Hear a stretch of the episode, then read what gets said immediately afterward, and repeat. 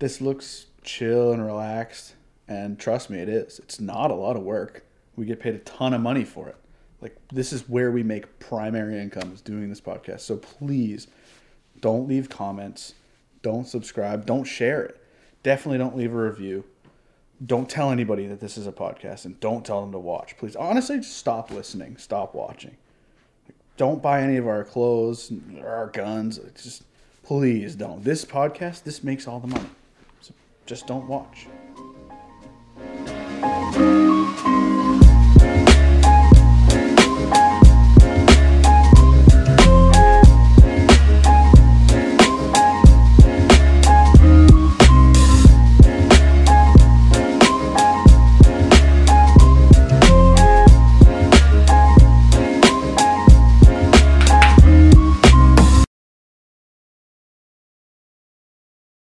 Tactical Distributors, Unpossible 15 gets you 15% off. Order today. Change your life. We're here, Jay, with, at this point, probably almost a complete adult, lifelong friend of mine, and also somebody that you seemingly called out on a podcast. Yeah, they haven't done much lately. They got a bone to, yeah, what has Knights done lately? We're going to get into that. That's episode 3 of the podcast. So, a very, very, very special guest today. Triple very. My man, Trey Knight. How you doing? Thanks for having me, Kevin. Man, thank you. And I feel like I made it, like when you said, like when you're doing the, I did a very early podcast. It was like 4 years ago. Yes. Right? And it was like, this is the new thing you had. I was like, I just want to be episode 69. And you're like, all right, I'll save it for you. and then it started to come up and I was like, shit. 69. I don't know if I have anything else to talk about. Well, I bet.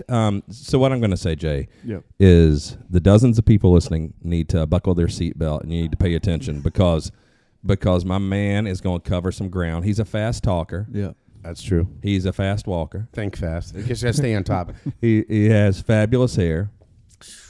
Luxurious. And he made us, he and I both, these awesome shirts for the podcast, and it's about a story. You know, Stoner worked with Trey and his dad for the years before he died, and Trey knows a lot about him, and was fortunate enough to get to work with him. And then I knew a story Trey didn't know, and that's the story of the shirt. So it's pretty exciting. Will you tell this story on this podcast? Yeah, we'll tell. All right. We'll tell that story. Yeah. So anyway, so we talked to Trey. You want to cover past, present, and future. Yeah, I feel like it's easy. It's helpful to me to try to break it into 3 categories. You know what I mean? And yeah, we're gonna jump all over the place. So this is just an effort for me to try to like categorize it. Yeah, okay? I like that. Right. Well, I want to ask a couple things first. Okay. You have worked at Knight's Armament for how many years? Well, funny story. We had our company party the other night. I got my 25-year award.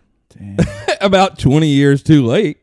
Well, age 12 probably was you know, so that's, you know, you're talking 40 years. Yeah. And I worked, you know, 40 years. So this is a good night. You want me to roll? Go. Okay. All right. So at age 12, what did Trey Knight do for Knight's Armament Company, right?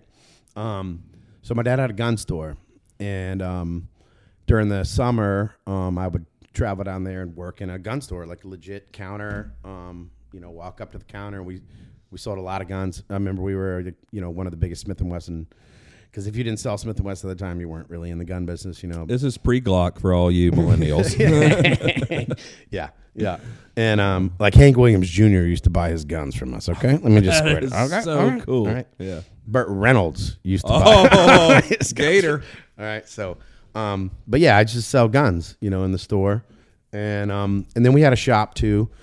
But my summers consisted of, at that time, of work going with my dad every day to the gun store and working in an actual walk-in gun store at age about 12, 13, something like that. There's a lot of good lessons to be learned there. I mean, that's, you know, what I did as a teenager as well. Yeah. The retail environment, you know what I mean? And just understanding the scope of different brands, you know what I mean? Like, why does this brand have something to offer? Or what are you going to sell somebody? What is going to make somebody buy this over this? Because they're already there to buy a gun. Yeah. You know what I mean? So it's like, what are you going to sell them? And you're also sizing up a customer, which is, I think, is like a whole, for a marketing person over here. You know what I mean? That's it. It's a It's something to try to understand your audience, which a lot of people talk about. That's the first thing you do when you're trying to make a product is who are you trying to sell it to? Not what are you trying to sell? You know what I mean? Yeah. And I know you could segue into a whole Q thing about that. That would go on for like 10 minutes, but we'll just no, we're not. I mean, you know, it to me, I want to say this and I want to be quiet and I want you to roll, but we'll try to stay on task because, yeah. I mean, you and I know we could do this for a week. You know, Wayne, I want to make it interesting for the people having to listen to this shit. Well, Wayne Weber was here, who we know, a great dude and president of H&K USA for a long time. And I always say it, them and Knights is what inspired me to want to do guns. And he had stories, but... Too bad Jim Schatz wasn't alive to come in here. Oh, my God. That Jim Schatz was incredible. My hero. It was all of our heroes. He was my hero, dude. When I would go to shoots. Doing those demos. He was my hero, dude. But we can't sidebar. We can't sidebar yet. Yeah, but we all agree. And Wayne, love Wayne Weber to death. Nicest dude. So glad for that part of HK and how successful they were then and everything else. There was so many times in the industry when the right person is in the right spot. And that was definitely a time period where that was cool. And, yeah, Wayne got to be there when they were just doing so much cool stuff. And him and Jim doing those demos, which we love. We talked about, we can't sidebar. Yeah. So, anyway. All right. So, I don't even remember where we were. I'm talking about 12-year-old Trey. So, 12-year-old Trey, yeah. Knight's Armament. You're in the gun store. And what else you doing? So, my father, was shooting competitive pistol. Yep. And he met all the badasses. You know what I mean? Because the Navy had a team, the Secret Service had a team, all these government agencies had a shooting team. So he started to meet these guys, and he was a pistol smith and owned a gun store. And so he was a resource for those guys, you know what I mean? And eventually, once he got to know them for a while, we've been through the whole Dick Marcinko story. We can reference that. You want to go listen to our 4-year-old podcast. Yeah, that's a good one. It's covered in detail. We're not going to talk about that then. But that was part of this was, you know, a lot of times when a government agency needs a product, they don't just need the gun. They need everything. You know what I mean? They need the gun, the silencer, the ammo, the everything, the scopes, all of it. And so... having a store that could supply the supporting items for that is it, you know what I mean? But anyway, so some of the first things they did was basically making silencers. And this was a weird one because it was a big government agency, you know what I mean? The Snap-on, which is here, which is probably one of the see, I did that. I just broke the fifth element there. The fifth element. And so the Snap-on gun was really designated towards a very specific Navy customer, and he was basically building a gun that they already had, which was Smith and Wesson, the Hush Puppy as it's known. And he said, you know what? I could probably do something better than that. You know what I mean? Mm-hmm. And you know, the most novel part of this is the quick release mechanism. Yeah. This is probably one of the first, you know, modern quick release mechanisms that was out there. And this is pretty novel, you know what I mean? And we would carry it on through the NT4 and through the M110. And then the slide release was pretty novel. And the slide lock, Slide lock. He you know, that was super thoughtful. And the small detents in there. And so a lot of these detents and things, that type of mechanism was really like, it was similar to the stuff he was doing with his competition revolvers that he was building and working on at the time. Yeah. Those detents had a lot to do with the trigger stops that were. Oh, yeah. So that type of size of mechanism was conducive to that. So like, in my opinion, this is like really my dad's first, like everybody was like, damn. Yeah, you know I mean? I thought it was incredible. I mean, 30 years ago, 25 years ago, maybe, I bought like a dozen of those from you guys. Yeah, I mean, this is what, like, in some ways, I think put the company, or at least, in my opinion, I think it was like one of my dad's first truly the level that he was capable of on his own. He didn't have a bunch of, you know what I mean? He had engineers, but he didn't have like a bunch of people helping him with it. So you think that, I mean, because this is the first probably... silencer military contract. They got 1982. Yep. For the M16. Yep. And I remember I had never fired an M16 before in my life. Well, okay. Yeah, you were like 14. Yeah. Well, but everyone, my 14-year-old fired a bunch of M16s. Anyways. Also true. And I remember going to the range with my dad when we were doing the testing on this gun, and we had sound meters, but we didn't have that many sound meters. So I had to sit there and shoot this suppressor all day. And he would just walk around the range and listen to it from all around, you know, and walk all over the range. And I mean, to me, that's the best test if for real use, because you got to know what the person hears. So funny. So two things. Number one is there was no back pressure reduction at this time, so the amount of ammonia primer that went back in your face was a lot.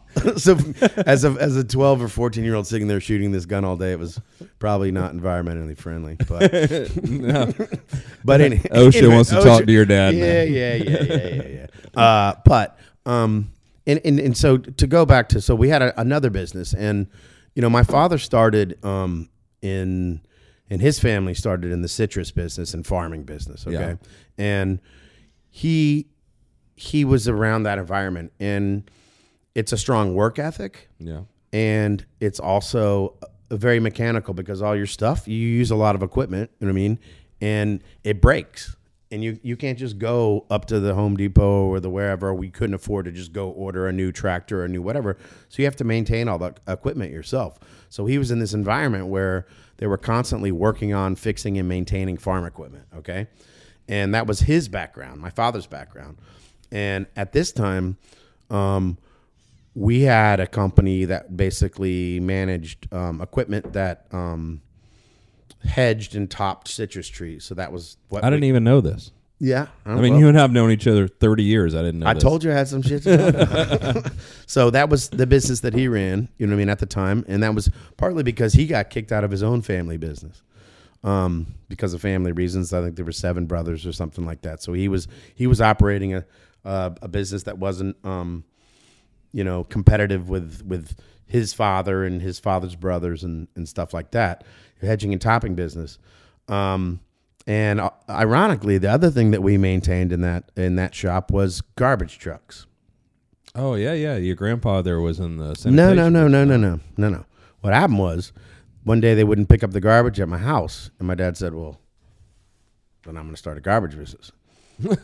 Because we had a long street. It sounds like your dad. And he's like, well, I'm just gonna start a garbage business. So I think this is 1976 because it was the spirit of 76. So we had 2 garbage trucks fully painted in American flags in 1976 and had garbage trucks. So this shop had probably 2 people that worked in it, and I would work in there sometimes.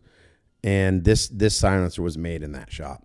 And ironically, some of the components in the baffles are some sort of hydraulic, pesticide sprayer components. You know, you guys have a cutaway in one of the back rooms at Knight's Armament, or you did back in the day in the museum when you guys were first moving into that building. And you and I were hanging out a lot then. I'd come down, and I remember we were back there just because I love all the old historical stuff. We're going through it, and your dad came in.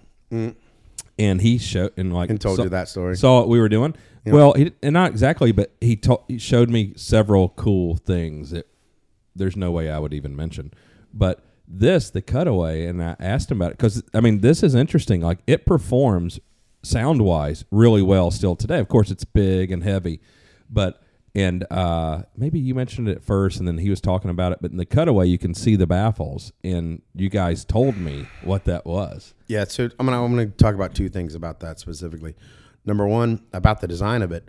The idea of going behind the thread and locking on back here, extremely smart for actual accuracy. This, and of course, the collet was specific to a specific barrel diameter, and we had to have different collet dimensions. And also, if you look at this, what's this based off of?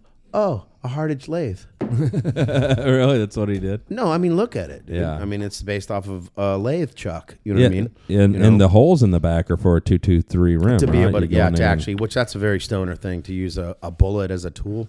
Stoner always said, if you can't use a bullet as a tool, then it's something you don't have on you. Mm. Then it's a waste. But it's funny he said that about those baffles, because he had to buy them from the company that sold them or made them, and he, all of a sudden he realized, like, what do you mean I can go to a stamping house and buy them for 30 cents a piece instead of, instead of $8? Or whatever it was, So that was the first time that he was like, whoa, manufacturing, mind you, this had to be welded and constructed and everything. But, we've said this before about silencers being a thing that people can kind of get into the industry. And it's low barrier to entry. Yeah. I'm going to tell you, and when we're in episode 3, I'm going to blow your mind about that. Okay. It's not anymore. Well, what's funny when you talk about this, it's interesting. You and I have a mutual friend, Chris Barrett, and him being on the podcast and telling the story of like Ronnie, his dad, doing the, the M82. And, it's like this. It's just like something that's all fabricated and welded up. And, I mean, Mr. Barrett, and I will call him that. I can't call Mr. Barrett Ronnie. You know what I mean? I just can't. Mm-hmm. No matter what. He's told me to call him Ronnie before. I can't fucking do it. It's just a respect thing, Southern thing or whatever. But that gun, a semi-automatic welded receiver gun, is the most incredible accomplishment for the rednecks. Like, one for the rednecks. You know what I'm saying? Yeah. Oh, my God, dude. I mean, you're right. And still, the longevity of that, it's no joke, dude. I mean, we worked on a 50 caliber, so I understand. So, all right. So, 12-year-old Trey is working in a garbage repair shop / gun store, two different facilities, but the hedging business. Yeah, so we had two spots, and Lawman's and Shooters. Eventually, Lawman's was co-located to where Knight's was in Vero Beach. And so I only had one place to go to work, because that's where your family is from, Vero. Born and raised, like 5 generations. Yep. Wow. Farming community. Lots of great family stories. So funny you say that now, and across the street from your family property, some rich asshole has like a race car track for his Ferraris. I don't know what to tell you about that. You don't have to say anything. It's just funny. Yeah. Once upon a time, it was farming. All right. I'm going to segue way back. I'm going to go way back. No, I'm not going to go way back. All right. I'm not going to go way back. All right. So 12-year-old Trey. Yeah. You're doing the thing. Yeah. And, we got into a heavy period there where we did a lot of really cool shit, that we're not going to discuss here, but we just did awesome stuff. And a lot of the stuff that that me and you were talking about before, before in the kitchen, about ballistics and things like that. I learned a ton about ballistics and the other parts of performance of a firearm. You know what I mean? And we learned, as a company, learned about that. And it's kind of like, I always say that about a company. It's like, unless you look at like everything all at once, you're not really understanding the tool. You know what I mean? And obviously the bullet or the projectile is such a critical part of it. You know what I mean? It really is. It's like, at the end of the day, at the end of the freaking thing, it's the last thing freaking, that does the work, The bullet killed bin Laden. Yeah. Yeah. So, I think that, there was time periods where we kind of did some stranger stuff, you know what I mean? Or just kind of projecty stuff, which it's like, I always say, like, this is a weird thing, but a customer, let's call it a customer, but 99% of the time, and the customer is the government, comes to you with an idea, what they need, you know what I mean? But they were like, oh, I need a ladder, you know what I mean? And you're like, what are you trying to do? Well, I want to climb that freaking thing. It's like, are you sure you don't need a rope? You know what I mean? Yeah. So it's like, or they think they need a rope, and you're like, you sure you don't need a ladder? You know what I mean? So it's always like, I break it down to requirement, like, that is such a critical part of working in the environment of doing this type of business, is the most efficient way to solve a problem. You know what I mean? It gets lost a lot. I mean, you and I both, like, Big Army is like such a nightmare to deal with compared to other organizations where they understand, and they have to be efficient. And, you know, you form a relationship, and that's what you start to do. Yeah, I mean, if it wasn't for Big Army and the Riz contract, Knight's Armament Company would be a little bitch. Yeah, well, you can quote me on that. Well, yeah, how many rails have you guys made? We made 1 million rails. Yeah, like 10 years ago. No, we made 1 million rails at that price, and we still make rails. In fact, we're still making it right now. We're still making this right now. That's crazy. I mean, that's 20. We just got a contract for 20,000 of these. Well, that's 25 years old, too. And, I'm 26. And people want to talk about, like, oh, you know, old technology, back pressure, blah, blah, blah. That. Well, I mean, that's 25 years old this year. So we should get up to the Stoner point and like talking about Stoner. I don't know. Well, we will, but let's hear this story. So the past 12-year-old, you guys doing that stuff. Yeah. You do this. Yeah. I think kind of like, you know, this is kind of where my dad was, you know what I mean? Around that time.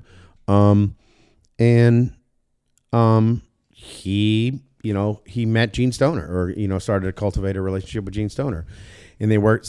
One of the first projects they worked on was the pistol, the All-American 2000, the Colt gun. Yeah, and they had done, like, my dad had done some stuff with Colt for the DA suppressor, and how the whole thing. Oh, the predecessor to this one, that's under the handguard that we did a version of at Advanced Armament. Yeah, it started with the AC, you know, with the freaking.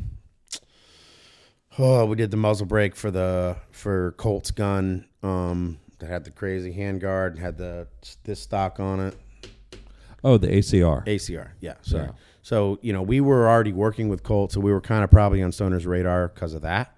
And was Stoner working with Colt then? I mean, I don't know how, like, what Stoner was thinking about the time. I mean, honestly, like, my dad started a relationship with Stoner prior to all this through the Stoner 63, you know what I mean? Oh. Because he went. Oh yeah, that's right. Because he went. You know, my dad was working with the Navy, and they needed their Stoner 63s repaired, but it was more about, like, that's why he went to him, you know what I mean? And then we, you know, we got all that hardware and whatever, but it's like, but there wasn't really a cultivate a relationship. Yeah, well, but these were the first projects, you know what I mean? So that he was talking to them for that time period. But as far as, like, the first things that they were like, okay, what are we gonna do?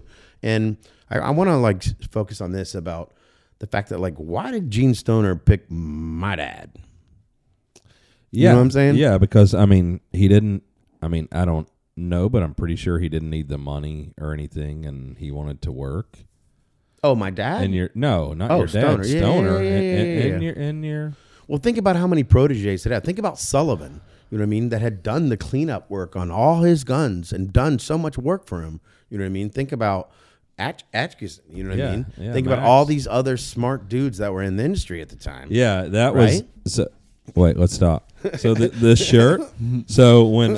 yeah, so this... It's pretty... So... This is, so there were a lot of people involved in the M16 and all those projects. Stoner worked with a lot of smart people. Jim Sullivan, brilliant guy. Max Atchisson. Still brilliant guy. Yeah. And Max has been dead for some time. And, you know, he was a close family friend of mine, and that's probably how I got into guns. And Max would tell me these stories periodically. And he said they were, this is like during the M16 stuff and all. And so this was probably like the 60s. And they're at some... Well, he was getting sued by the government. So just to put it in perspective. Oh, Stoner. Yeah. So they're at some... Or indicted or whatever. You know what I mean? You know. Well, they... I don't actually. But they were at some thing, and some general was speaking, and he was talking about, like, the M16 rifle, which they had all worked on.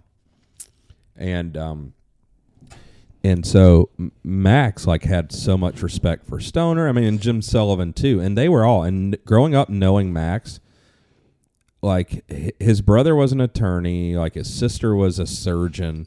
And he said his brother could never be really successful as an attorney because he was too honest. And Max was kind of the same way.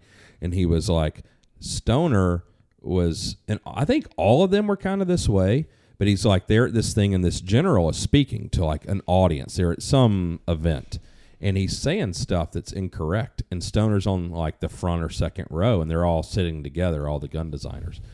And Max says, he's sitting next to Stoner, and Stoner is like, bullshit. and you know, or like whatever, and like does it again. The guy says something else, and like the general stops and says, you know, like whatever, Gene, Mr. Stoner, whatever he says to him. And he's just like, you're all a bunch of fucking idiots. Like, he just tells the whole crowd. He's like, you know, he's livid because he's like, what you're saying is a lie. Is a lie. Yeah, and, yeah. So what that all came down to specifically about the M16, it was a misuse of powder. So when they fielded the first M16s, it was a very faulty powder and things that, again, when we keep talking about ammo being part of the system, you know what I mean? It's like imagine designing the high octane drag racer and they show up and put fucking gas from the gas station. Right. It's the magazine and the ammo is really doesn't matter how good the gun is. So, you know, the faults of the M16, but the fact to have to go and be brought up and you spend your whole life and everything to design something and you're so proud of it, and then there's a failure with it that's outside of your control. Oh, that and then you're brought up into a literally indicted where you are personally liable for its failure, and that people died in the field because of your bad design, this Mattel gun, and now we're sitting around 50, 60 years later with it still. Yeah. Probably wasn't that bad of a design. Well, it is. You know, to me, it's almost like Van Gogh. It's such a shame Stoner died when he did, because in 97. That's a whole nother. Well, it is, but it's like since then, every country, because we've had like a real war for 20 years, and every country that has a real special forces unit that really shoots people, they all use the Stoner. I mean, how awesome would it be for him to see that? I just wish Gene Stoner was alive when he saw HK start building his second design. Oh, God, he would have lost his mind. I don't know. He might have burned the building down. But like, no. He might have laughed. No. There's two times that this happened. They brought him the design for the SA-80, you know what I mean, and said, you know, Mr. Stoner, what do you think about this? You know, blah, blah, blah. And meanwhile, I was like, yeah, what's the not to like about your own children? You know, he's like, and that gun, ironically, they were working on, this is a whole nother story, but they were, the government agency was working on their own design, Enfield design, a bullpup type design, and they went and got a Stoner 63 and hacked it up and freaking made a bullpup out of it. Oh, really? And, I didn't know that. And a side project. Meanwhile, they're spending all the government money designing a gun, and somebody was like, whoa, why don't we just do this? Brings it to them, right? And it's like, hey, look at this. Oh, so that's when he made the quote about your own children because it was his gun. But wait. And so then they had to buy the rights to the AR-180 that nobody was using to be able to legally use it because it was freaking. Is that right? The whole story. Yeah, it's a whole different story. You know, it's so crazy seeing, in my opinion, which means shit, the 63 ahead of its time. Badass gun. My favorite gun. My favorite. I've got in 1996 or 7, the second most expensive thing I bought. The most expensive thing was an $89,000 house. The second most expensive thing I bought was a Cadillac Gauge Stoner 63 with the Bren, LMG, and rifle configuration. Is that the one that you have here? Is that a different one? You want to tell people where my shit is? We've had it on the table. All right. So let's talk about the Stoner 63. So what happened? Where the Stoner 63 came from? It was people taking the M16 and trying to convert it into different things. And one thing he hated is, I'm going to design you a boat, and you want to turn it into an airplane. It's like, if you want a boat airplane, I'll make you one of those. I'll make you an amphibious airplane, but let me just start from the scratch and build it that way and design it that way. And so that's what the Stoner 63 was, because people were trying to make it a belt gun and make it into a million different things. And that's why the Stoner 63 came about. Oh, yeah, Max and I worked on the belt gun. That was a terrible idea. The upper? Oh, yeah, that was a great idea. It was a terrible idea. Great idea. Impossible to do. Well, Max, that's what he said in the end. Should have listened to Stoner. Always listen to the Stoner. Well, maybe that's why it's the Stoner rifle, not the Atchisson rifle. So this is around a similar time period. My dad reached out to Gene Stoner, and he had, out of the blue, cold called him. It was like, yo, you know, called him up on the phone, and he happened to live in Florida. Found his, you went to the Yellow Pages, looked it up, called him up, and I said, hello. Gene Stoner's number was in the Yellow Pages. Yeah. That's how we did stuff before we had the internet, Kevin. That's how we did it. I remember. It's just funny to hear it. So he calls him. You know what I mean? I always, whenever like. Wait, your glasses are all jankety and fucked up. So, okay, so after he passed, I remember asking his widow, like, what did he think when my dad called him out of the blue? Like, who in the heck is this dude calling me? So he calls him up and he's like, listen, I have a customer that's interested in getting some of your older rifles back in service, and we need some parts. So can you help us out? He's like, yes, I can. So, this is around, I don't know how old I was around that time, but not much older than that time period. I remember my youngest brother Jake was the one was around probably 4, so it's probably 14, something like that, 13, 14. So the family took an entire trip up to Port Clinton, Ohio, and where all this tooling from the Stoners was located, and brought back and went through 2 or 3 warehouses and brought back 3 tractor trailer loads full of Stoner tooling and parts for the Stoner 63s. Oh, I didn't know it was that much. There's a lot of parts and the tooling. Yeah, the tooling is said to have. And that tooling, I still have to deal with that tooling. You know, the weight of it, and it's in the way, and having to, like, I remember when I got back, I'd have to oil it. We're in Florida, so you were having to maintain it to one day build Stoner 63s, which never has happened, you know. There was a time once when we almost sold some to a foreign country, but yeah, or we thought we're gonna, you know, finish off the guns that we built, you know, the 100 guns that the pre-86 samples mm-hmm. that not samples, the pre-80 full machine guns that Knight's built.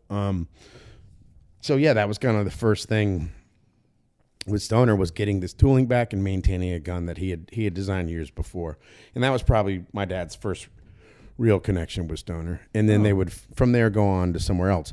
But we go back to that thing about, like, why did he pick him? And it might have been his connection with, he was already just talking to the right guys. Yeah. You know what I mean? That my dad was already dealing with the right customers or people that he wanted to be reconnected with again. And I really think, in my mind, or how I feel about it, is my dad had a serious work ethic. You know what I mean? He knew how to bust his ass. And I relate that really to, like, farming industry background. That whole, I don't need a giant contract, or, you know, I'm sure, you know, whatever you call it, $1 million or whatever. Now, back then it would have probably been $100,000 contract to do something. It was just, no, we're just going to get this done. You know what I mean? And I think that's a very, like, I'll go ahead and say it, redneck, Southern, you know, farming type mentality. It's like, no, we're just going to do this. We don't need to do it on a high budget. You know, we're just going to do this. And he'd been, you know, all those things he'd been through with Armalite and everything else were huge monetarily endeavors, you know what I mean? So I think he saw that in my dad, was that fact that he saw him as a hard worker. He certainly wasn't trained, just like Stoner wasn't trained. You know, Stoner had no engineering background. He was a machinist. So he saw the work ethic and saw just that tenacity. And my dad is ingenuity, you know what I mean? He can see things, and he's a smart dude. Oh yeah, I mean, he comes up with good ideas, you know. And I think that from there it went to, well, what are we gonna do? You know, what are we gonna do together? I think, of course, the All-American 2000 was probably the first project. Yeah, that Colt pistol. That yeah. Then, so what happens? They build. You guys have it in the museum, the prototypes that are awesome, and then Colt just sticks their wiener in it. What happened? Well, I mean, when I ever look at that pistol, Colt was actually very smart with where they were going. You know, they wanted to do a polymer framed pistol, which striker fired pistol, which ironically became quite popular. I think it's what the Glock is.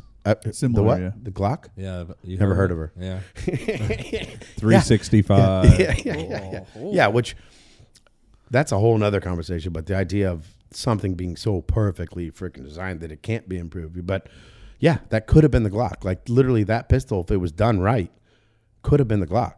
And my dad, because he had so much experience in shooting the revolvers and police pistol, it was that transition from a revolver to an automatic pistol. I mean, to a semi-automatic pistol, and how trigger control, how it worked, what was safe, what wasn't safe, and he knew about that. So this was a double action all the time, like the VP70 or something pistol, and it was actually.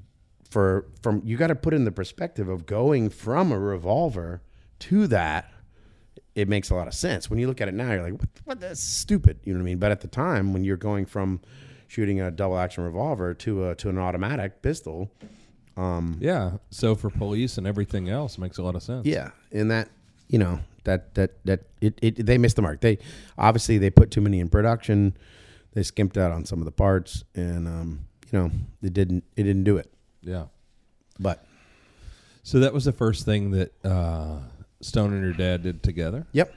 Well, yeah, because I always figure, I mean, maybe, you know, for Stoner's ego, it was great to have someone like your dad so interested in his designs. You know, the 63, and then, I mean, you know, the AR-10, which, you know, we know now has become the SR-25. Ironically, the All-American 2000 was actually, the striker mechanism was my dad's design.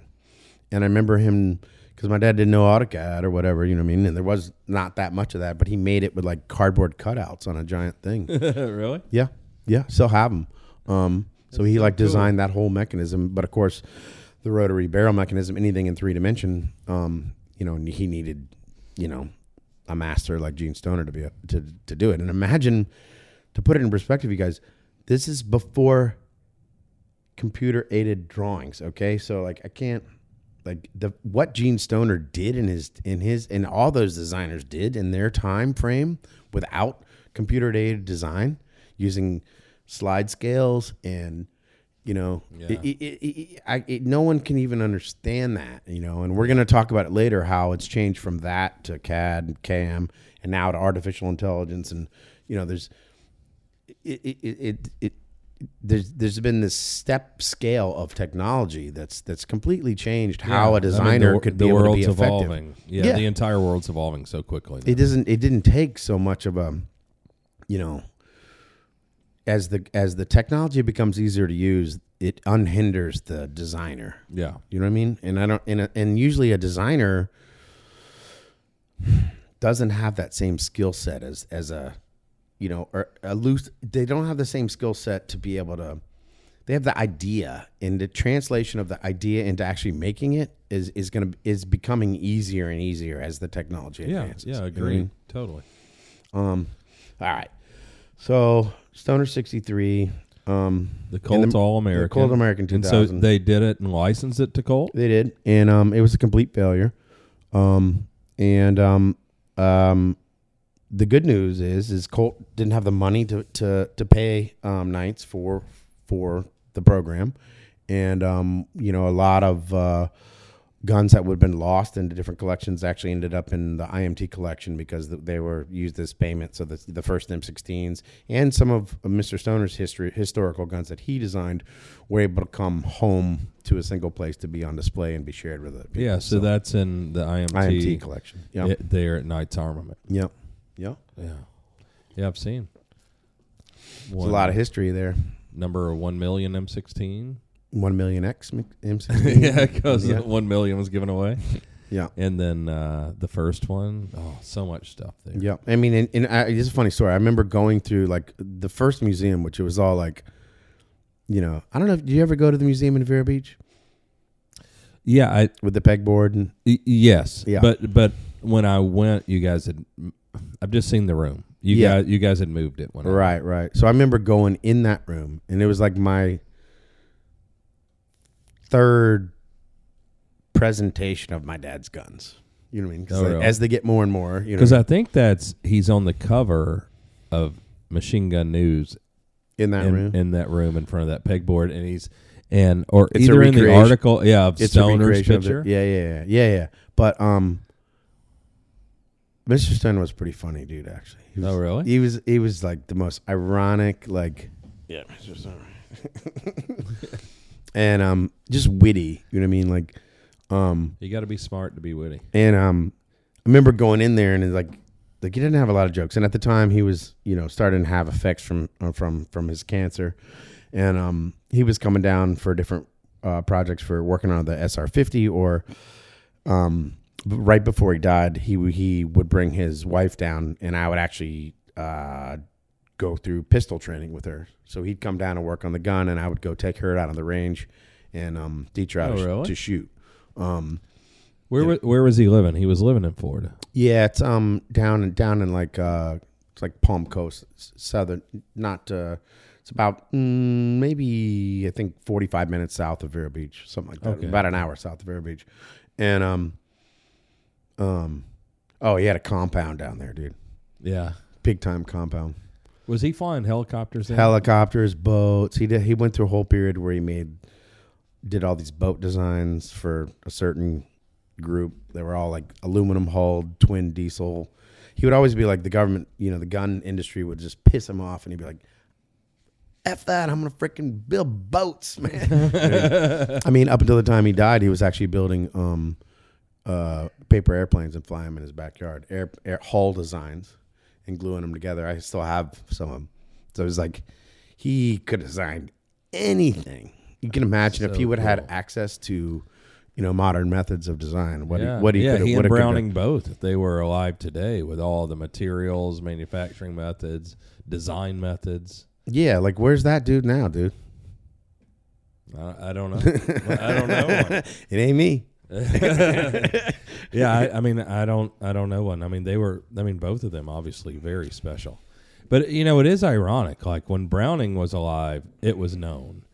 And it wasn't as widely accepted, you know, for Stoner. And it, you know, to me, some of that's just unfortunate now. No, I think it was the backlash from the M16. If they wouldn't have come at him so negatively after that gun, he would have done way more prolific things. Yeah, because your LMG is based on the Stoner 86, which competed for the Squad Automatic 249 contract, right? Yeah. So basically, so we're talking about 1986. He designed that gun. So that's kind of, we're gonna jump past the. Yeah, we can jump up them. I'm not going to forget the LMG. No, that's actually chronological. All right, so Stoner, after he left those companies, he started another company. It was called Aries in Port Clinton, Ohio. Not to be confused with the other Aries. Jeff, what's his name? Jeff Herring. Yeah. Yep. Which, good dude, but not Gene Stoner. He started another company, and they worked on big guns, so 35 millimeter cannons, and that's an offshoot of actually. Wow. What he was working on was is those boats, and he started working on big guns. Oh, big guns for the boats. Yeah, and guess what he used as the cartridge design? Case telescope. Oh, he did. Yeah, you want to talk about case telescope? Yeah, I didn't. Okay. Yeah, so we can transition it. So he's doing boats. He's doing big guns for it. Yeah, big guns. So case telescope, that was his thing. I didn't even know that. So why did he love it? What makes sense about it? Well, a lot of things make sense about it. The main thing that makes sense about it. Well, what is it? Case telescope is like, let me see your, is that empty? No. Yeah. Case telescope, give me some kind of a cylindrical device. No, it can't be a bottle. Yeah, it can. Yeah, that'll work. All right, so cylindrical. Yeah, so I need two of them. Anyway, I can do it with one. You're out of luck. So the idea, like a cartridge, when it's fed into a chamber, it's fired and then it has to be extracted, right? That's the most dangerous part of the firing operation. Dangerous in what regard? In what regard that has a more chance to fail. Okay, yeah, okay, because 100%. All right, so feeding it, that is dangerous too, but that is the most dangerous part. So case telescope, basically you feed one cartridge in, you fire it, and you feed another one in, you rotate the cylinder around, you feed another one in, and you basically, there is no extraction. You push one case out with another, with something else, whether it's a pusher, so there's no extraction. So sort of like a single action revolver and opposite. Well, I mean, you can have 2 cylinders, 3 cylinders. The problem with the more cylinders you have, when you have to download the gun, you have to clear it in some way. Yeah. So you have to clear the gun. So that's like one of the only downfalls of it. Another thing, as far as an electric gun, all day, you know what I mean? So it's just a way more efficient. And so basically the bullet is inside of the case. So the bullet's not sticking out the front. Do we have a bullet around? No. You look at how a bullet's shaped, right? And the idea of feeding it into something. It's the most stupid shape to, like, you know, I mean, yeah, it has a nose and you feed it up. Well, that's not efficient. If you want to feed something, feed it directly into something else like a piston or whatever else. So it's just a way more efficient of dealing with cartridges, where the powder goes, where the bullet goes. And especially for big guns, you know what I mean? And scaling it down, like they tried to do, or like, you know, that has been going on with the LSAT program is maybe not the best place to do it. But as far as their big caliber guns, it's super efficient. You know what I mean? And he designed and came up with that, that process and that idea at that time. And he, so, but he did it doing these large cannons, these, yeah, which is where it makes the most sense. And you know, we said we're not going to talk about politics or whatever, but at the time, their Aries' biggest customer was the Shah of Iran, and when all that shit fell apart, as far as the relationship between him and the United States, obviously those contracts and everything he was working on for that customer all went away. So he had millions and millions and millions of dollars worth of contracts and development that all of a sudden went, you know. Oh, gone. You know, I didn't even know this part of it. Yeah.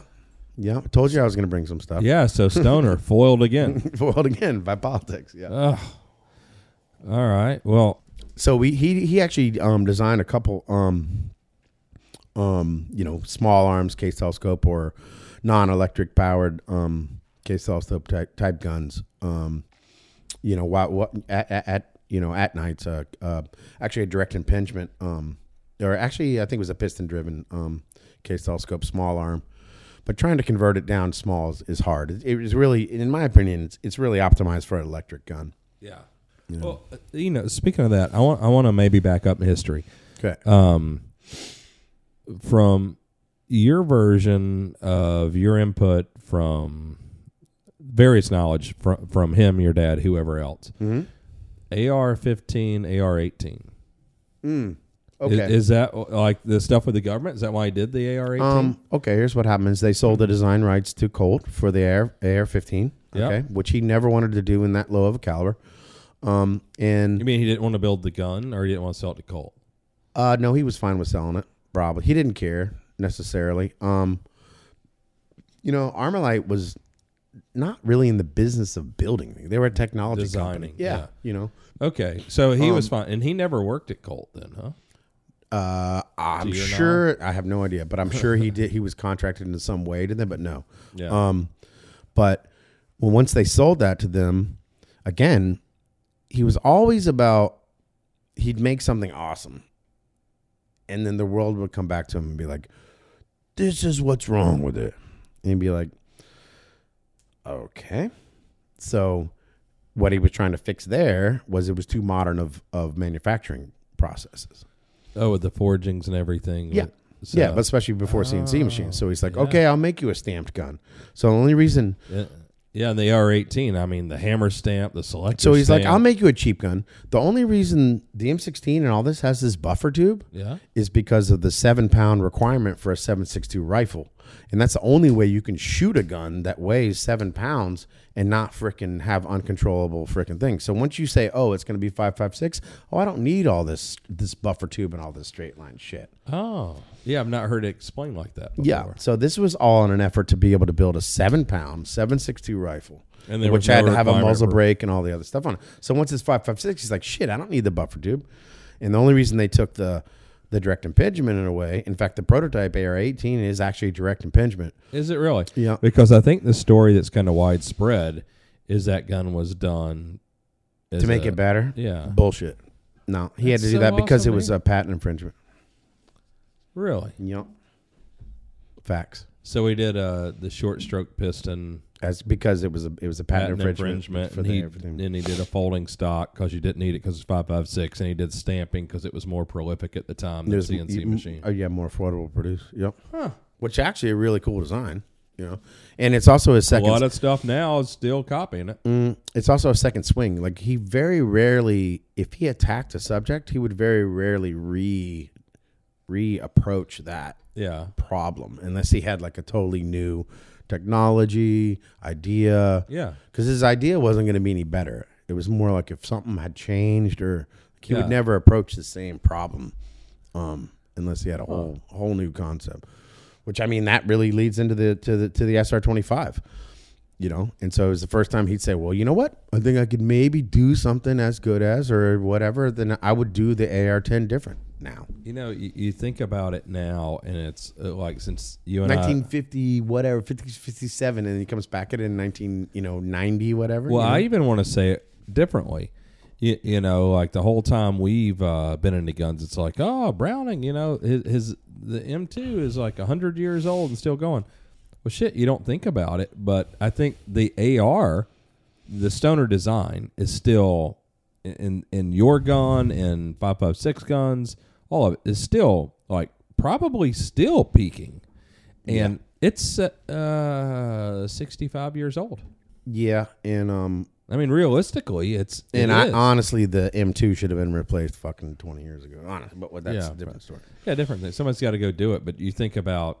I mean... How about an electric case telescope? Ooh, M2. Ooh, ooh, huh. Ooh. But, but, you know, I mean, just thinking about that, whether it's the 1911, the, you know, the M2, the... Just any of the stuff... All right, let's jump into the SR-25. Let's jump into it. Yeah, so SR-25. Yeah. Okay, so this happens. You guys are in the 80s. He does the machine gun. But that was not with us. No. That was with Aries. The LMG. That was with Aries, though. He didn't do that with Knights. Oh, you guys just submitted it for the thing. In 86 for the Saw contract. Yeah, but he designed that with Aries. Oh. And it was pretty much... Stoner 86 at the time was Aries put that then. We did it in 96. Oh. So in 86 is Aries actually submitted it. Yep. Mm-hmm. Okay. Man, you're making me do dates, dude. You know I don't want to do that.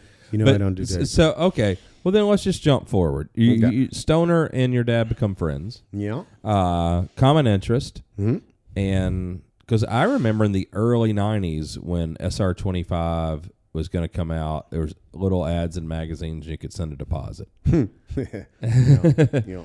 So in the first silencer over the barrel, but the gas block was threaded. It wasn't the QD even then. Which, you know, honestly, it goes back to this, dude. You know what I mean? It's like my dad's idea threads that like, are just somewhere else. I want a longer wheelbase. Yeah, and just take out some of those parts. Yeah. Yeah. Yeah. It goes back to another concept. So so how did that happen and when did that happen? It had to be around like, I don't know. Well, I mean, it was right before the assault rifle ban. So it's like, that was like, you know, 94. So it was probably 92 is when they started it. And the term SR-25 was... Yeah, what's it mean? AR-15 and AR-10 put together. And the SR is? It's Stoner rifle. Okay. Right. AR-10 and AR-15 put together. Yeah. SR-25. So originally the plan was to use 70% of the parts from the M16. Oh, so sort of like that whole SCAR program, like parts commonality. Mm-hmm. And we found that a lot of the parts wouldn't live up to the, you know. It was a good idea at the time. Yeah. Honestly, I think the use of a smaller buffer tube was a mistake. Yeah. Should have stayed with the big one. Absolutely. Because I've got an original and AR-10, bigger buffer. I mean, for what those parts cost, like, yeah. Anyways, who am I to sit here and judge? Yes. All right. I'm listening. I'm sorry. Listening. But, you know, I mean, who knows what they were thinking at the time, like he was thinking a cost reduction. They weren't trying to really necessarily build it to be a sniper rifle. It's very different then. And as soon as they built the first ones, it was incredibly accurate. You know, the first guns were always super accurate. And you know, of course, right away, I can't talk about the specific time period or whatever, but you know, our community, our user community wanted a semi-automatic gun. Yeah. You know, and they needed one. You know what I mean? Yeah.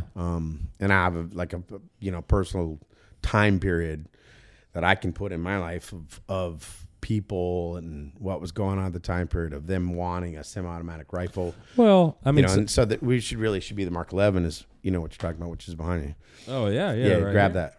That was more around the time period, you know?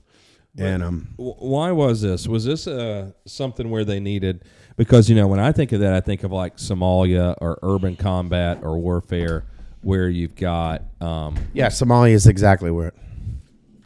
Yeah, so you need the capabilities of the AR-15, but you want a 308 cartridge for killing. I mean, honestly, it was the fact that this could perform as a sniper rifle. Like, they never had a rifle, and especially with modern optics and even more modern optics, the ability to be able to shoot a rifle like this, fire and correct, changed the entire sniper world, whether they want to admit or not, and whether it was this or an M14 or another rifle, whatever. This happened to be the rifle that changed the entire dynamic of how a sniper engages targets, and it had a lot to do with optics. It's not just the gun; it had a lot of things. Optics have progressed a lot in the last 30 years, but the ability to maintain a target image while you're shooting, it changed the entire the way a sniper worked, did his job, you know. And, it's a huge contribution. Yeah, making you more efficient. I mean, you can have more guys that don't have to be trained. The training. Yeah, because the training for somebody, we know, long-range precision shooting is not an easy game. I think the whole idea of, the one-shot, one-kill thing, it's a whole different thing. Yeah, I mean, I hunt a lot now, and I was just with a friend of mine, Jared Joplin, in Africa, and he and I both shot. I shot a blessed buck at 950 with a 6.5 Creedmoor. He shot it at 1150. It ain't no one shot, one kill when you're talking that far. Kind of difference. Yeah, with a caliber like that, when you're talking wind and all these other things, you can be the greatest shooter in the world. If you don't have the information. So, yeah, I mean, in that instance, too, both of us, it's you shoot, you see the impact, you correct, shoot again. Yeah. Yeah. So that's a new concept. And snipers were very reluctant to deal with that type of, no, I need one shot. It was what if you had three or four? Yeah. What if, what's wrong with? You could go from, what if you didn't have to be at 350 yards? What if you could be at 950? And what if you could see your bullets? Yeah. All these things. Yeah. Yeah, that's cool. Yeah, Mark 11's cool, man. I mean, honestly, the gun itself was going through a lot of growing pains at this time. Yeah. So we had a lot of negative. It's expensive to build a new gun. We were just learning. Yeah, you know what I mean? And that's expensive. Well, so was this originally done with your Dad and Stoner as a military gun, or was it There was another gun that was adopted first. This was the first publicly adopted SR-25. But is that why they did it, or did they do it because it just should be done? No, they did it as a commercial gun. Okay, yeah, that's what I mean. Honestly. And then we had the assault rifle ban. Yeah.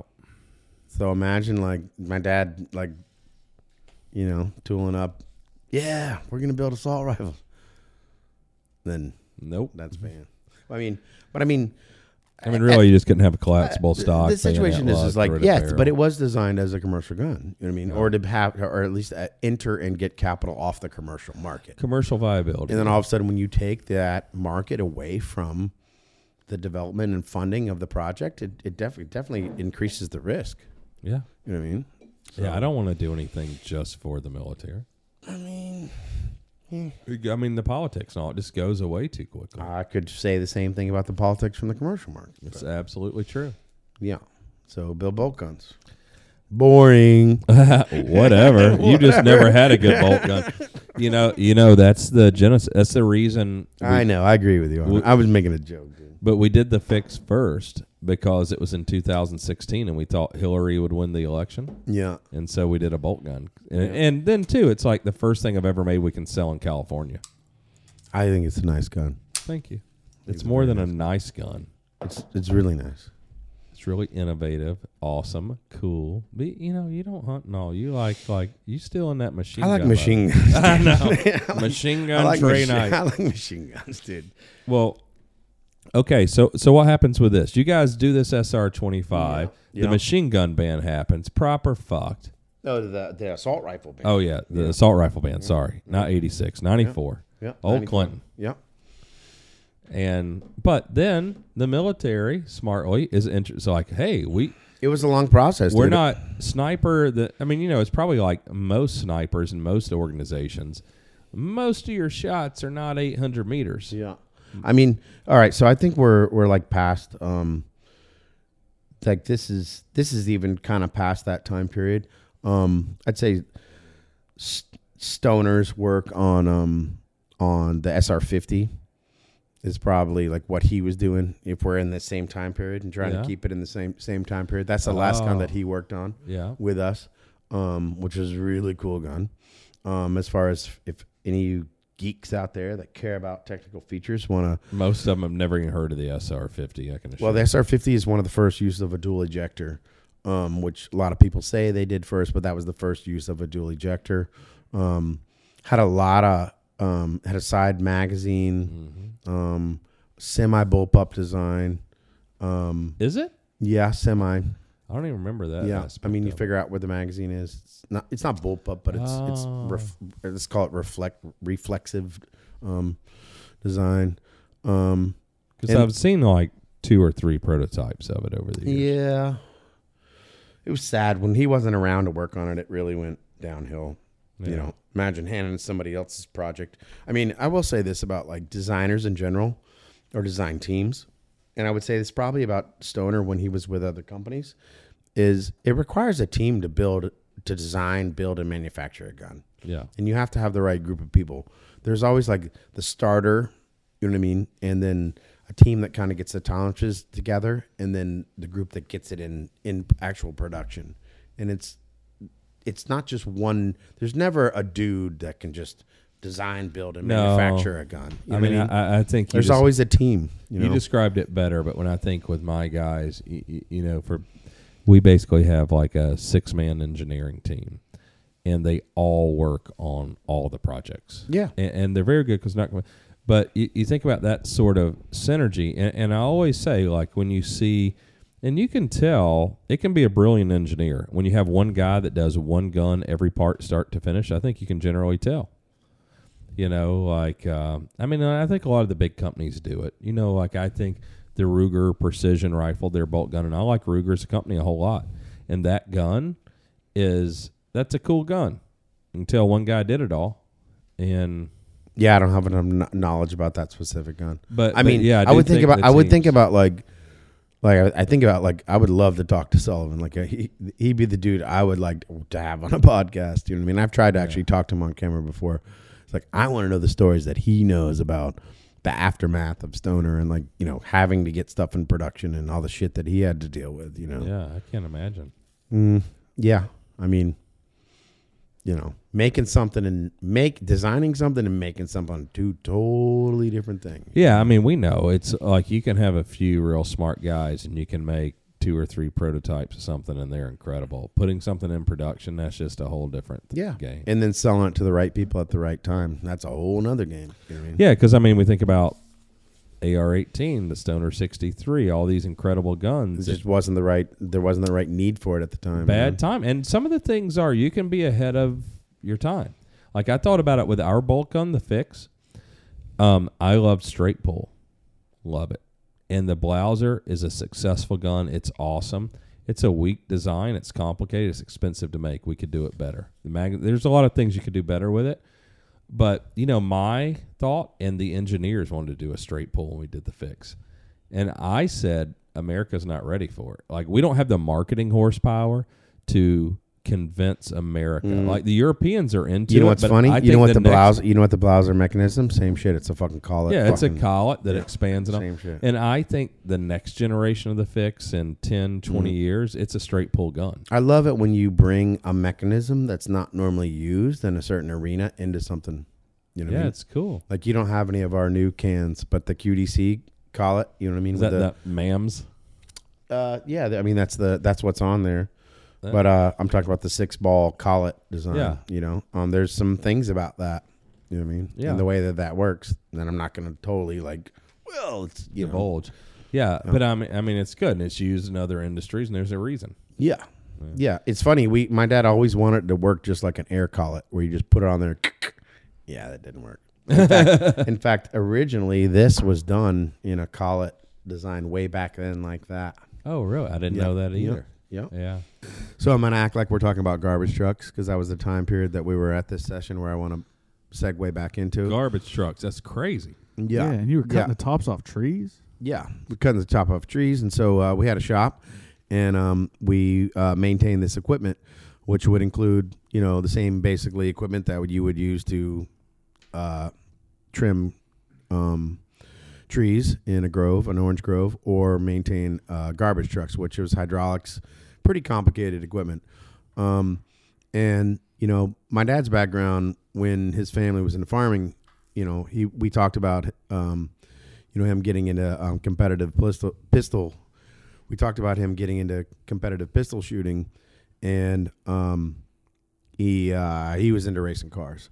So meanwhile, he was total redneck back then. He was into racing cars. That's what he did, dude. He built cars, right? Yeah. And so he was just in that environment too with his dad, where they had shops, and he just wasn't interested as much into, you know, the whole citrus business. And so he raced cars, and he bought a 1965 Corvette, brand new 1965 Corvette, with his college money. Right, and he took the motor out of that car and went and won the Grand Nationals drag racing. Put in his drag car, and so he was a very competitive, you know, car driver. He did some circle track type stuff. You know, we're down in Florida, there was, you know, the whole Daytona scene, but it was that whole environment of people that, you know. I say that all the time about people that this type of technology that goes into guns, or the type of engineers, the type of people that are into them or understand the mechanisms. It's very similar to the automotive industry, you know, or anyone that tinkers with that stuff. Motors are very similar to guns. It's heat. Yeah. It's an explosion. So he had a very limited amount of gun experience at the time, but had a extreme passion for cars and those mechanisms, motors, everything else. And that would be something that I feel like that experience at that time period would be something that would really help him later, as far as how things worked, mechanics, something to be able to understand stuff, not a school he went to, but something he learned hands-on, you know? Yeah. Well, I mean, he's definitely still into it. I mean, even last time I was there, like, he's fascinated by cars, has a car collection, has the tank collection. Yeah, I think we all are.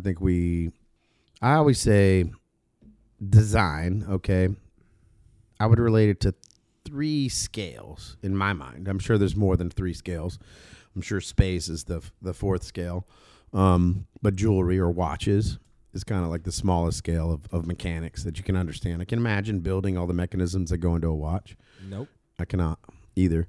And I think that guns is kind of like that mid-scale, something you can hold in your hand.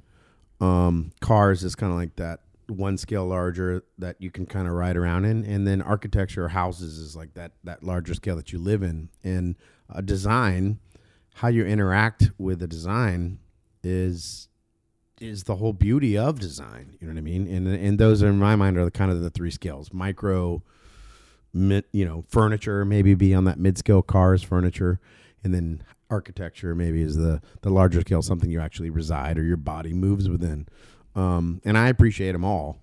I'm not sure that my dad appreciates the architectural level of it. And I'm not sure I really understand the minuscule, the watch level, but I do appreciate jewelry, you know what I mean, which is kind of the idea of stuff that's that small. Design, when you can appreciate something that's made this small and, you know, what it does. Well, it's something you wear in your body. It's not like, you know. Yeah, it's interesting. I mean, watches are fascinating. A lot of guys have that affliction. And then they have guns, motorcycles, boats, airplanes, like all that kind of guy stuff. I don't really, you know, like I love cars as well, and I love classic cars. But what I found with cars, and I've had a few cars, and I got more cars than I need now, and I'm not even into cars. But cars require maintenance, you know. I mean, as you know, you got a battery, you got gaskets, filters, all these things, the air in the the tires. I have a car downstairs that the tires are dry rotted on. Like, I'm not that old. Yeah. It's stupid. And it takes up a lot of space. So yeah, I mean, that's the cool thing about guns is you can take a gun. Put them all in a closet. And they're fine. Yeah, you can have $1 million gun collection in a closet. And require a very minimal amount of maintenance. Yeah, a little oil. Don't let it get real humid in there. Yeah, yeah. Yeah, I mean, that's being basically be able to preserve it. Yeah, cars especially are very maintenance heavy. Yeah, all those sorts of things with engines, airplanes, and all that. And so, because I've had some classic cars, and then I want to drive them every day, and it's just not feasible, especially now because Bluetooth, whatever the stuff is. Now I don't even know I can back up without a backup camera. Yeah, I don't know. So your dad was into race cars. Yeah, and I feel like that in my mind, that's where his engineering school occurred. Was basically understanding those types of mechanism, tolerances, heat, thermal issues, friction, wear, same shit. Yeah. You know what I mean? That was his college. You know what I mean? Yeah. And Stoner was kind of in a similar situation. He served in the military and. Was around, even did aircraft maintenance. Was he in the Air? Well, the Army. He was in the Marine Corps. Yeah, Marine Corps. Yeah. But he, he had a background in the military before he became a machinist. So again, being a machinist and an engineer are two totally different ways to look at it. And looking at it from well, I'm too dumb to be an engineer, so I might as well just be a machinist or a mechanic, and eventually a computer will replace the engineer, but the design, what I mean? You and I both know a lot of great minds, whether it's your dad, it's Marvin, it's Tim Bixler, like whoever, all these guys that are not formally educated in engineering that do a lot of great design work. Start off at the simple level and work from the bottom up as opposed to top down. Yeah, and it's probably no matter what they were doing, they would be successful. It wouldn't matter. I mean, dude, try to understand Elon Musk. How did he, what level did he jump into the water stream of what he's doing? Well, I mean, I think he's an alien to all of us, but one thing, and I don't follow him that closely, honestly, and, I've got one of the cars, and I wanted to try that technology and kind of support it, and it's one of the coolest vehicles I have ever owned, one of my favorites, but I'm not sure I really care anymore. I just look at his impact on our society. On our society. Yeah. But what I love about that is I'm not smart enough or I don't pay enough attention also to have a good understanding of everything he's doing. But I know the scope of what he's doing. It's huge, and dude. It is something that should be studied and expressed and challenged for 100 years. And, that's probably 500 years, 100 years ago. But because he's someone that says, well, why the fuck can't we do it? The fact that people are fucking with him is so crazy to me. I know. This dude is doing more than 100 people. 100 big companies. Yeah. And you are fucking with him? See, I think guys like that should never pay taxes. They shouldn't be fucked with because let them... Because, if he never paid taxes, and it's that whole, we don't want to talk about politics, but liberal mindset of the rich people should pay 90%. It's they're the ones that are going to spend all their money to create new technologies. Elon Musk doesn't need money. Even if you go to the level, your dad doesn't need money. It's not why he's into technology and developing things. It's not why Knight's Armament does it. What's your dad going to live another 1,000 years? Yeah. Well, I mean, it's just you look at it, Elon Musk, his freaking contribution to society, man, it's damn. But it's more than just the people think of Tesla and SpaceX and all that. They forget that he created PayPal. PayPal did so much. That alone did so much. I mean, it's society. Amazon. Just about everybody touches it every day. Yeah, and I feel that was in my mind. That was. I don't agree with that as a societal contribution. Right, I think that was a way to do. Yeah, but think about how convenient he changed. Yeah, he changed the way you purchase stuff. It didn't do anything. But anyways, what I'm but you know what I love about it is he's not old. Yeah. Also, the only thing I'm mad about, and if you're listening right now, let me tell you what. I was Iron Man before you were Iron Man, and then you moved down to Florida and then became Florida Iron Man. Freaking, we haven't even met yet. Whatever, dude. We'll talk later. It's gonna be a rap battle when they do. I'm calling you out right now. He lives in Florida? Well, I mean, he's down there all the time. SpaceX is literally 15 miles from freaking my plant. Cape Canaveral. He drives by my plant to go to his spot. You gotta throw out those spikes. Be Tesla don't have that. No, run flat tires, man. Yeah, he probably freaking flies in there in his freaking underwater jet or some shit. Yeah, he's balling. That's a whole nother status. Yeah. All right. So yeah. All right. Let's go back to. All right. So where are we now? We're at SR-25 commercial market, the assault weapons ban, and what happens with Knights? Because then it's like rail assault mod contract, right? I don't know. We kind of missed that. Well, I mean, I think that's where we kind of left off. We're talking about SR-25. Yeah, giddy up. Okay. All right. Yep.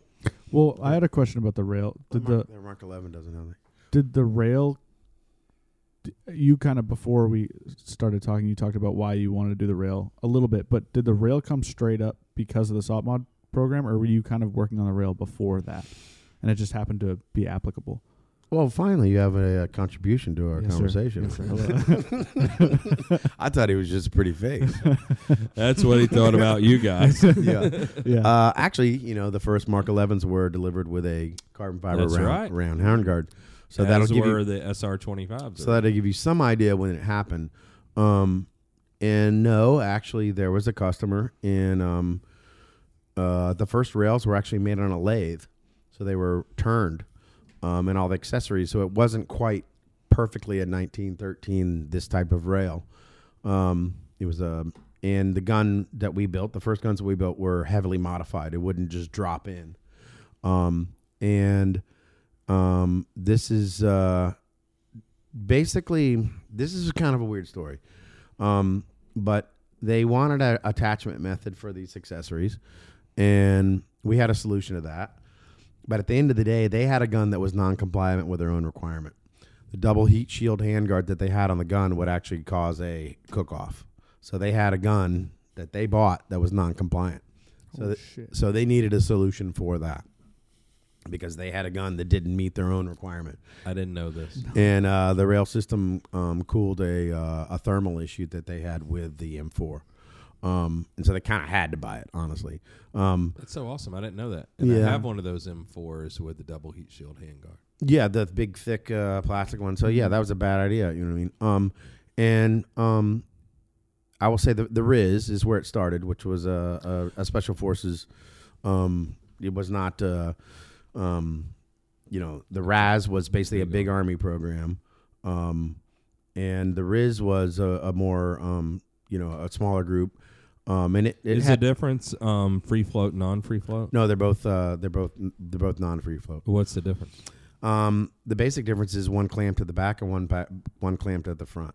So, I remember going through the problem with Doug Olson. And I did all the actual testing. So Doug Olson was a longtime engineer at Knight's Armament. And if you want to, if everyone says, "Oh man, I would love to shoot guns, that'd be so fun," yeah, go roll out with 170,000 round test, dude. See how much you want. See how much gun you want to shoot after you shoot 170,000 rounds. Okay, so we determined that the issue was basically that the barrel and the rail had a temperatural shrinkage difference to where it had to be free floated at one end. So the first one was clamped at the front, and we came up with I had this one design. It was like a coil spring and whatever, and Doug came up with a leaf spring mechanism to basically free float the front end but still be locked in up there and clamp at the rear. The RIS was clamped in the front. So that was the whole thing that solved, I think the requirement was they all come back to that 2.5 minute, which is about what M855 is, of difference in alignment, accuracy. Yeah, to put a laser up on the front of the rail to where it would still co-align with the accuracy of the gun. And I want to back up one second. That wasn't easy to do, and there are about every rail that's out there that will not meet that requirement today that are free float rails. Wow. And I will tell you that facts. That is interesting the way you talk about it, because I mean that goes to silencers too, and it's like the M4QD or the NT4, whatever it's called now. And the original requirement, and you build something to a requirement, and what is that requirement now? But when you said cook off with the double heat shield handguard, what that really means? 270 rounds at one round per second. Something I can't quote it right now, but but what I was trying to say is that there was a pre-existing requirement for cook off, and they put this handguards on there, and then all of a sudden the guns that would meet that requirement no longer met the requirement. Yep. Yeah, so they kind of proper fucked themselves. Yeah, and I think that it was 7 magazines, 30-round magazines, 1 round per second is what comes to mind. Yeah. Maybe 210 rounds, whatever. I can't. You know how I am with numbers. So it's pretty close. Well, that's the right number. If you do look it up, it's going to be pretty close to that, I'm sure. Well, I don't know about the requirement, but your numbers were correct. Yeah, so the rail, but the crazy thing about the rail, right? And there were 2 competing companies. And we already had systems in place with with groups. What was Arms the other company? Yeah. Okay. And so Dick Swan, Arms was the other company, with a competing company. And it became a big deal. It all became a big Army requirement. Okay, it wasn't just special forces, it wasn't just 2,000, 3,000, 10,000, it was a million, okay? So whenever you put out like that kind of money, everybody shows up to the party, right? So this is a great story, and I'll fucking tell it right here. We had a couple employees. Some of our viewers may know well. Eric Kensel and Tony Marfione, which worked for us at the time period. Yeah, so Microtech Knives and what was Kensel's company? It wasn't his company, but he worked for Veltor. Veltor, yeah. And they were both employees of Knight's, and they both left the company with a package full of drawings and went to FN and basically tried to market and steal that technology and steal it, and FN was basically hiring them to steal our technology and win and steal that whole contract from us at that time period. So we were this close. I can't imagine. What has that rail contract been worth to Knight's Armament? I mean, it is Knight's Armament Company. You figure 1 million rails at $200, $300 a piece. You do the math. You know what I mean? $200, $300. Damn, quick maths. Yeah. That's hundreds insane. Of millions of dollars. And that was even more money 25 years ago. But the fact that like 2 dudes could decide that they were enough of a part of it to walk out the door with a package full of drawings and then have a company as big as FN come in and say, "Oh, we'll buy it from you," you know. Yeah. Yeah, that's crazy just on the FN side to be like, yeah.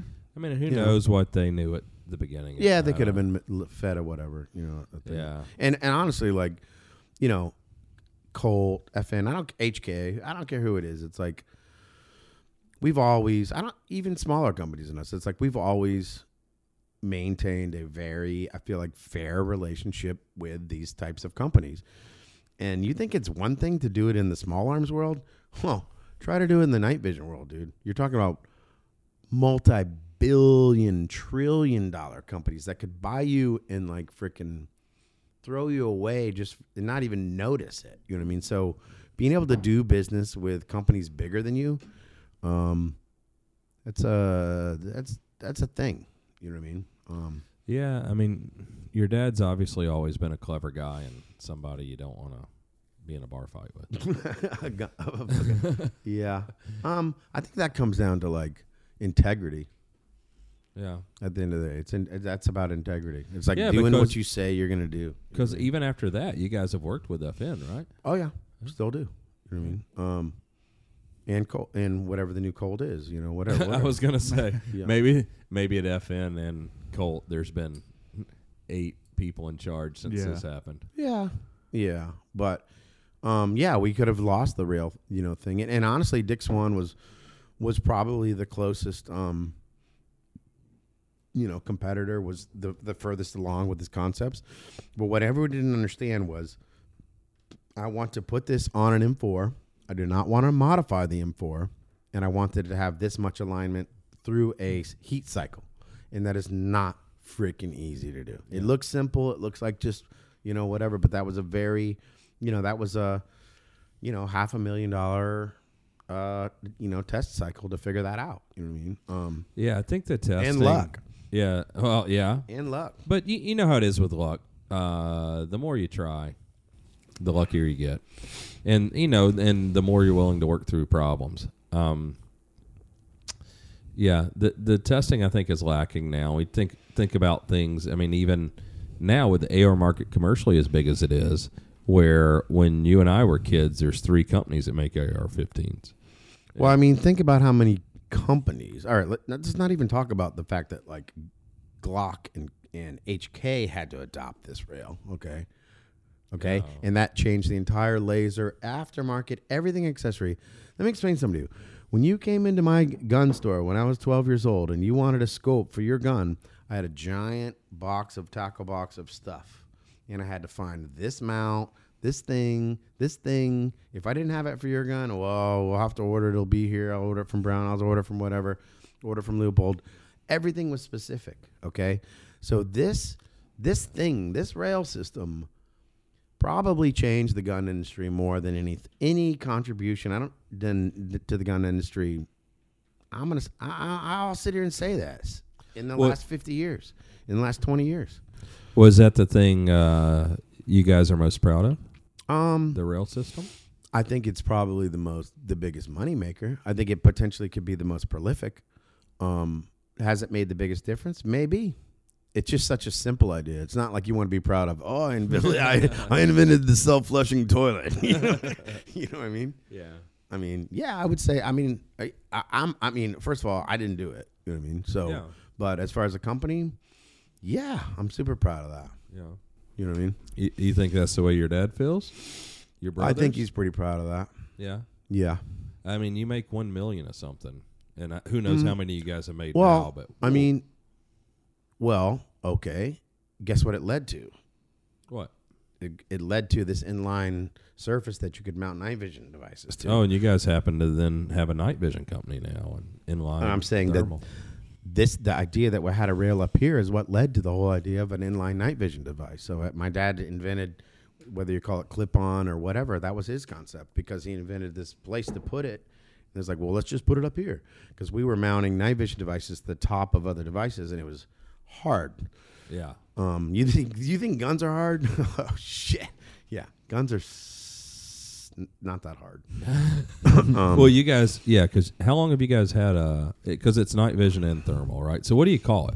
Night Vision is the name of the company. It's it's basically everything's night. Night Ride or Night Vision. Should see our nightgown collection.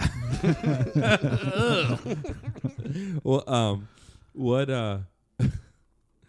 so that it sounds simple, dude, but it's not. You know what I mean? Anything with optics, anytime you have two things you're trying to put in front of each other and have them have optical alignment, it's complicated. And it was one of those things where you basically came to the table and said, well, this seems easy, and they're like, no, it's not. And we had a company we were working at the time, and we basically paid for the design and funded everything out of pocket, not from a government program, and then started to get contracts on a PVS-24, and the company that. And what was the PVS-24? That's a night vision and long. Yeah, it's a I squared, the predecessor to the PVS-30, and we were working with a company called OSTI, and I'll go and say the guy's name because he's dead, but Paul Maxim. I remember sitting there in my dad's factory, sitting there yelling at my dad, telling him he was a freaking dumb redneck and he had no business getting in this business, and telling him basically to fuck off. And I was like, man, I've never heard nobody talk to my dad like that before. Yeah, I felt like I was the sassiest person to your dad until I heard that story. I was like, wow. You know what I mean? And yeah, so basically telling my dad, I'm building this for you, and fuck you! You can't build this, and so of course that's what led to him starting his own company to build it. Yeah, yeah. I've known your dad a long time. Yeah, like I originally met your dad at Knob Creek in the probably mid '90s, and I purchased an AR-10 machine gun, and it had a original, and it had a broken stock, and I knew that he had a lot of parts, and I went up to him at Knob Creek, and he was always wearing his suit.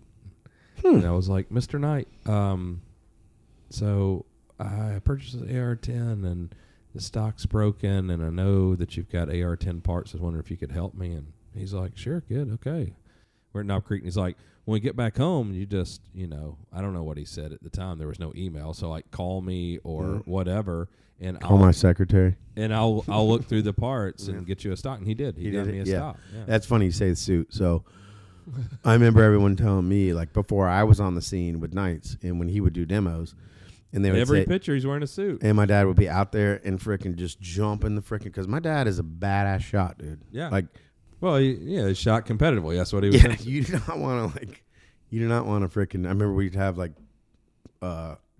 family Christmas, shoots, and I'd be like, "Come on, Dad, I'm ready to finally kick your ass." I'm like, "God damn it, maybe next year."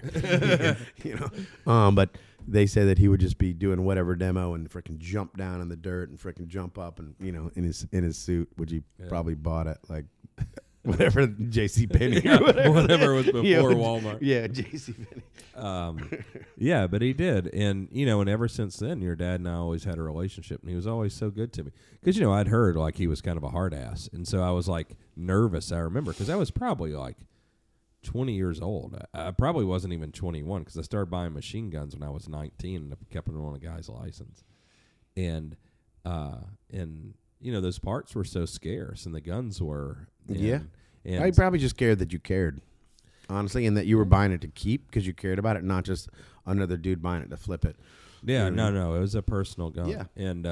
Yeah, and he was so good to me, and so then ever since then I tried not to abuse it, but because I met your dad and I was friendly with him before you and I even met.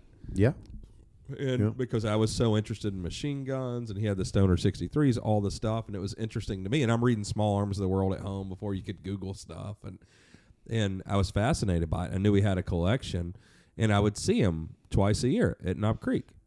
And I would always try to talk to him and Bob Landis and Kent Lamont and people who actually had knowledge and had shotguns and had guns. I remember going there with Stoner 63s, right, at like $9,000. I remember when they were like $9,000 for Stoner 63. Yeah. And they're like, whoa. They went up to $12,000. And you're like, whoa. Every Knob Creek, they would go up. Still selling them, Now what do they go for, 120 or whatever? I had no idea. I refused to look because, I've got one and I love shooting it. So I don't take it out when the homies go shooting now because, it's worth a lot and ammo's expensive.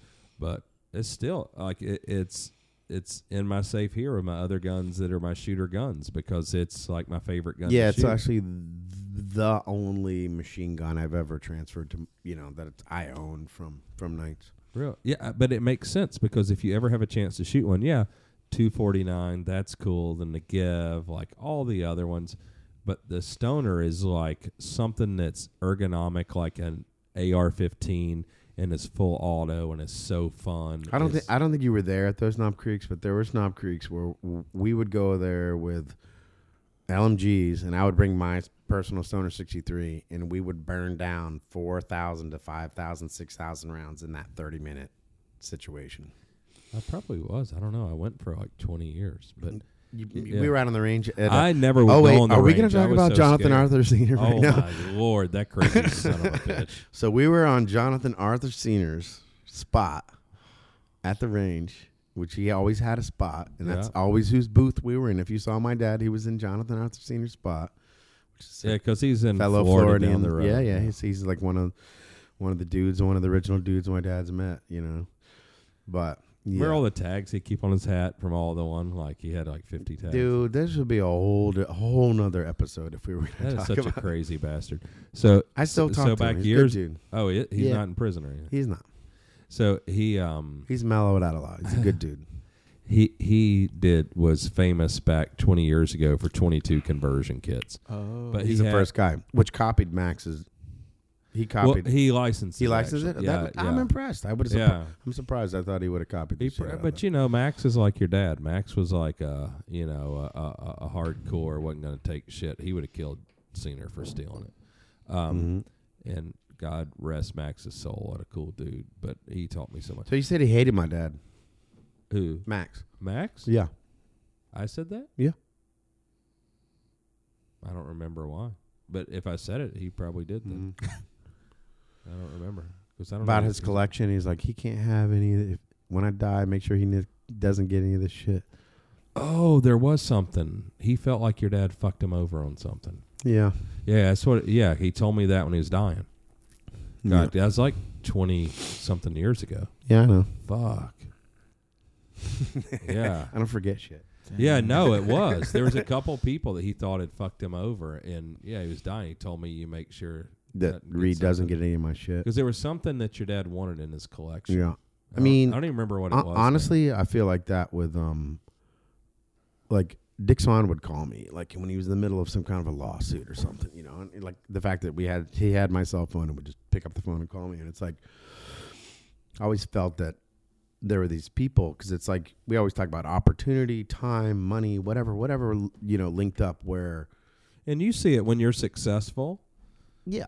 You stole everything from everyone else. I mean. That's. Well, I'm successful, and I still think people stole a lot of shit from me. Dude. But, yeah. But you know what I'm saying, especially now with the internet.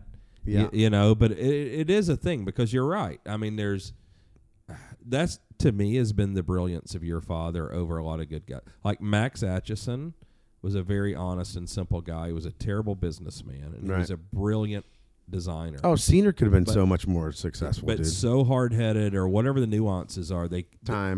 Time, or they're just unwilling to be flexible in a way that allows them to take the advantage of the opportunity. We keep talking about that whole designer, business person dynamic. Yeah. I mean, and that to me is one thing, you know, over the years, meeting your dad, getting to know him, knowing your family. It is hard to say, like, your dad's not an educated guy. He's a brilliant guy. And not only like Max with gun design, that is where Max was brilliant. He didn't know anything else in life, you know, and your dad, whether it is his childhood, his experiences, or whatever, he was just well-rounded. Like your dad understands business. He understands money. He understands design. He understands like a lot of things where maybe he's not the best at any one thing, but he's this whole package. Marketing? Yeah, he is. I don't think he's that good at that. I think he's so bad, I think it's like he's anti-marketing. Oh, man. But that's maybe a different thing, but I think... different time period. He's just well-rounded. I mean, you think about Stoner. Stoner, that family should be... Stoner was really good at marketing, dude. You should have seen all their stuff from like Cadillac Gauge. But whether it's business or whatever it is, there was some flaw to where he couldn't... And it could have been all timing. That he was born at the wrong time. Timing. But... That should be the wealthiest family in America. He should be the original Glock, like Gaston Glock. He was successful. Well, yeah, I mean he was, but he's not like Gaston Glock.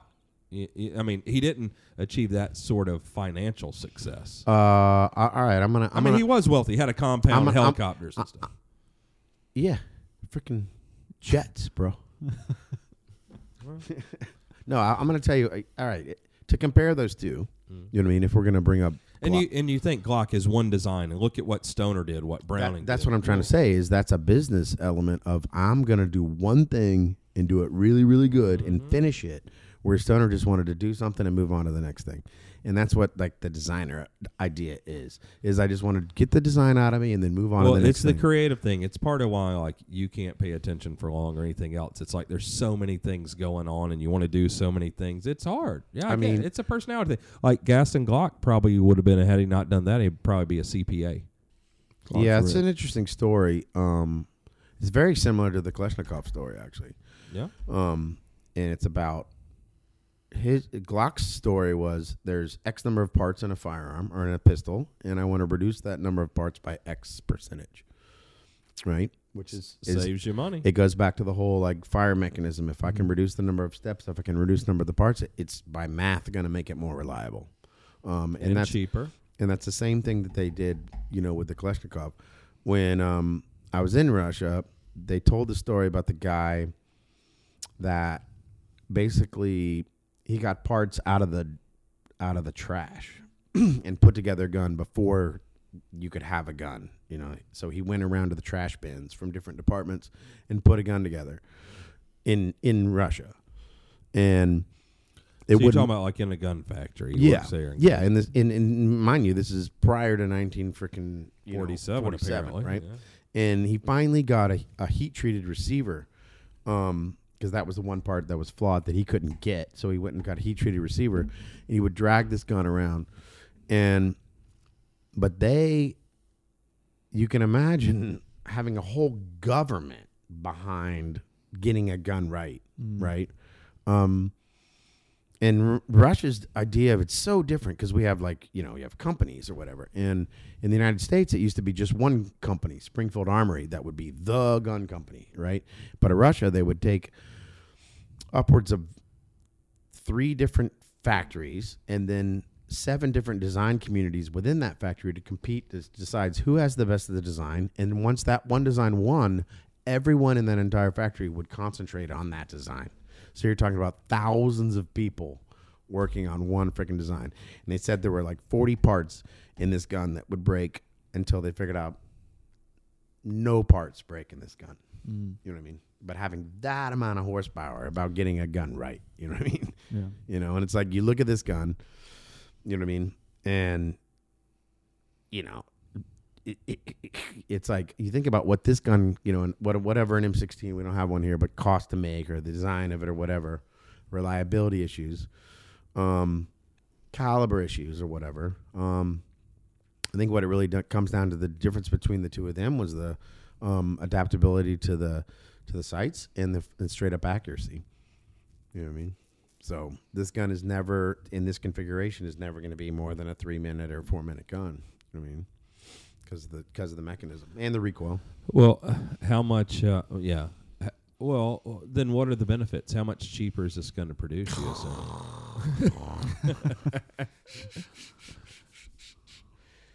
We're talking with about what kind of labor?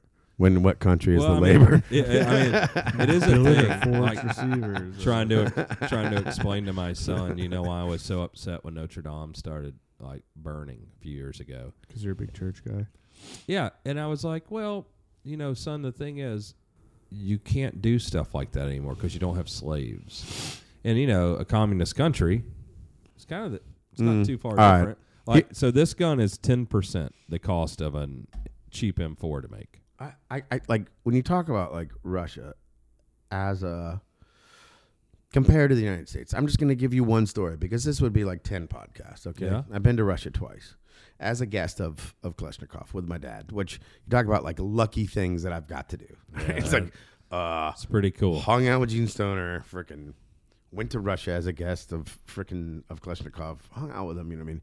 And they tell the story where there was an uprising.